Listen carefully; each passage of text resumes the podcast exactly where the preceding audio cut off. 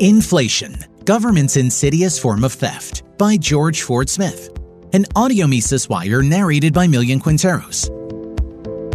No one today talks about the death penalty for debasing gold or silver coins as established by Section 19 of the Coinage Act of 1792. Nor do they usually bring up Article 1, Section 10 of the Constitution, which authorizes only gold and silver coin a tender in payment of debts.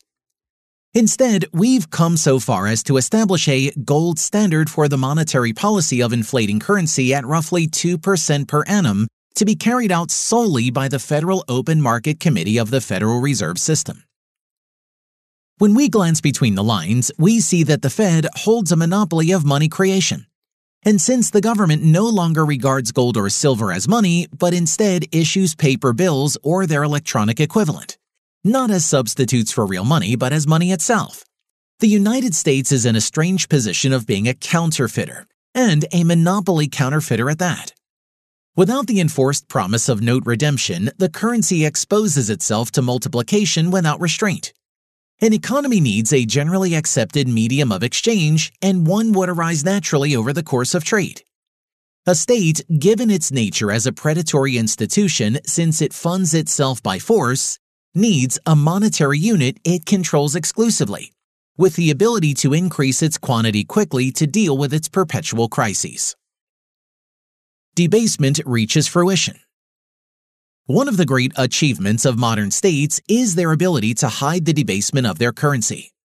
Before the printing press made its debut, tyrants had to debase actual money by diluting the precious metal content or falsifying the imprint of a coin. Modern technology, along with elaborate legerdemain, has hidden the counterfeiting process from the public. The rest are bought off or ignored. We've heard a lot about the pharmaceutical industry's corruption of public health. The Fed is in the same league, having virtually bought the economics profession. The Fed employs hundreds of PhD economists and a host of researchers and support staff. It also doles out millions of dollars in contracts to economists for consulting assignments, papers, presentations, workshops, and that plum gig known as a visiting scholarship. Being on the Fed payroll isn't just about the money either. A relationship with the Fed carries prestige. Invitations to Fed conferences and offers of visiting scholarships with the bank signal a rising star or an economist who has arrived. Fortunately, not everyone is an economist in that sense. One of the appeals of cryptocurrency is the limit on the number of monetary units. Not only is inflation impossible, but deflation, a gradual lowering of prices, naturally results from market productivity. The theory that a growing economy needs a constant influx of dollars was blown up by the unprecedented prosperity of the late 19th century, in which prices dropped. In today's debt based economies, deflation is a dirty word. The it to be avoided at all cost lest the house of cards collapses. The Fed is in a fight for its life. Today, the Fed is in the unenviable position of dealing with government's latest war on the economy during the orchestrated COVID vax onslaught, and its sorry attempt to rebuild the economy by means of a woke agenda that places ideology above everything. Apparently, the Fed's goal is reducing the inflation seen at the gas pumps and grocery stores. And it would be nice if housing were affordable again, too. The metric everyone watches is the federal funds rate, which the best and brightest of the Federal Open Market Committee influences with guesses about the money supply. The Fed will do whatever it takes to stop people from talking about inflation. The Fed's fight against inflation is akin to a drunk trying to get back on the wagon with a full commitment to get off again. Worst of all, the drunkard is driving the vehicle in which we're all passengers. Inflation, here defined as an imposed increase in the money supply common to all counterfeiting and common to all states, will eventually bring an economy to its knees. Here are a few reasons why. More dollars mean each one buys less, putting upward pressure on prices. Because of the dollar's loss of purchasing power, fewer people can afford admission to the market's bounty.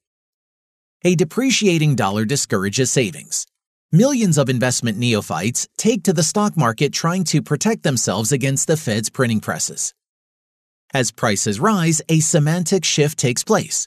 Inflation becomes price inflation. As businesses raise prices, the government can step in as the avenging angel and place ceilings on increases. The public doesn't understand the shortages that result or how the ceilings encourage consumption and retard production.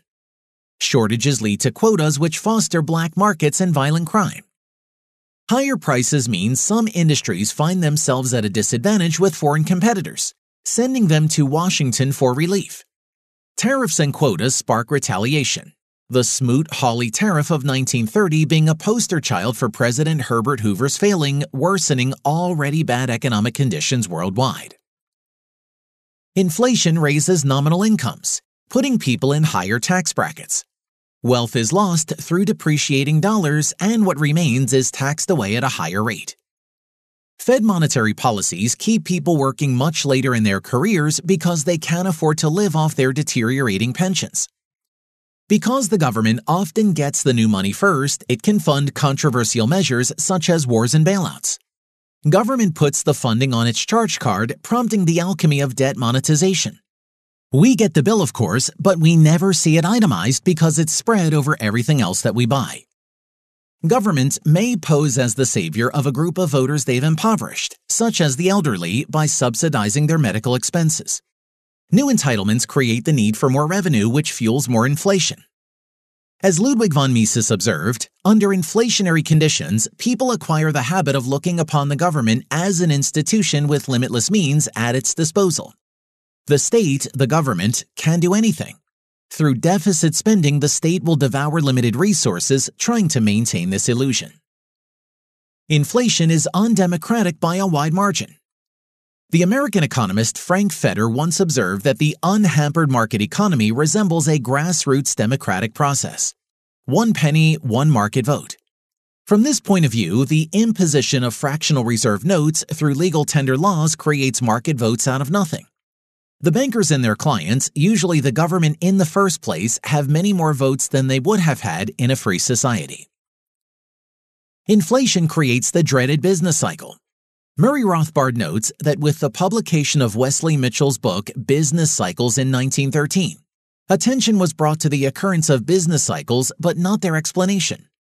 But Mitchell, along with Karl Marx, had an enormous influence on business cycle studies. Earlier, David Ricardo in the Currency School first realized that boom bust cycles are caused by disturbances of the free market economy by inflationary injections of bank credit, propelled by government. These booms themselves bring about a later depression, which is really an adjustment of the economy to correct the interferences of the boom. Economic booms created distortions that were later corrected by the depressions. This was deeply disappointing to detractors of capitalism who thought boom bust was a sickness of the free market.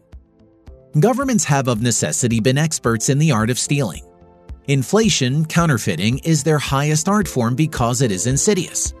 Fortunately, it is not sustainable.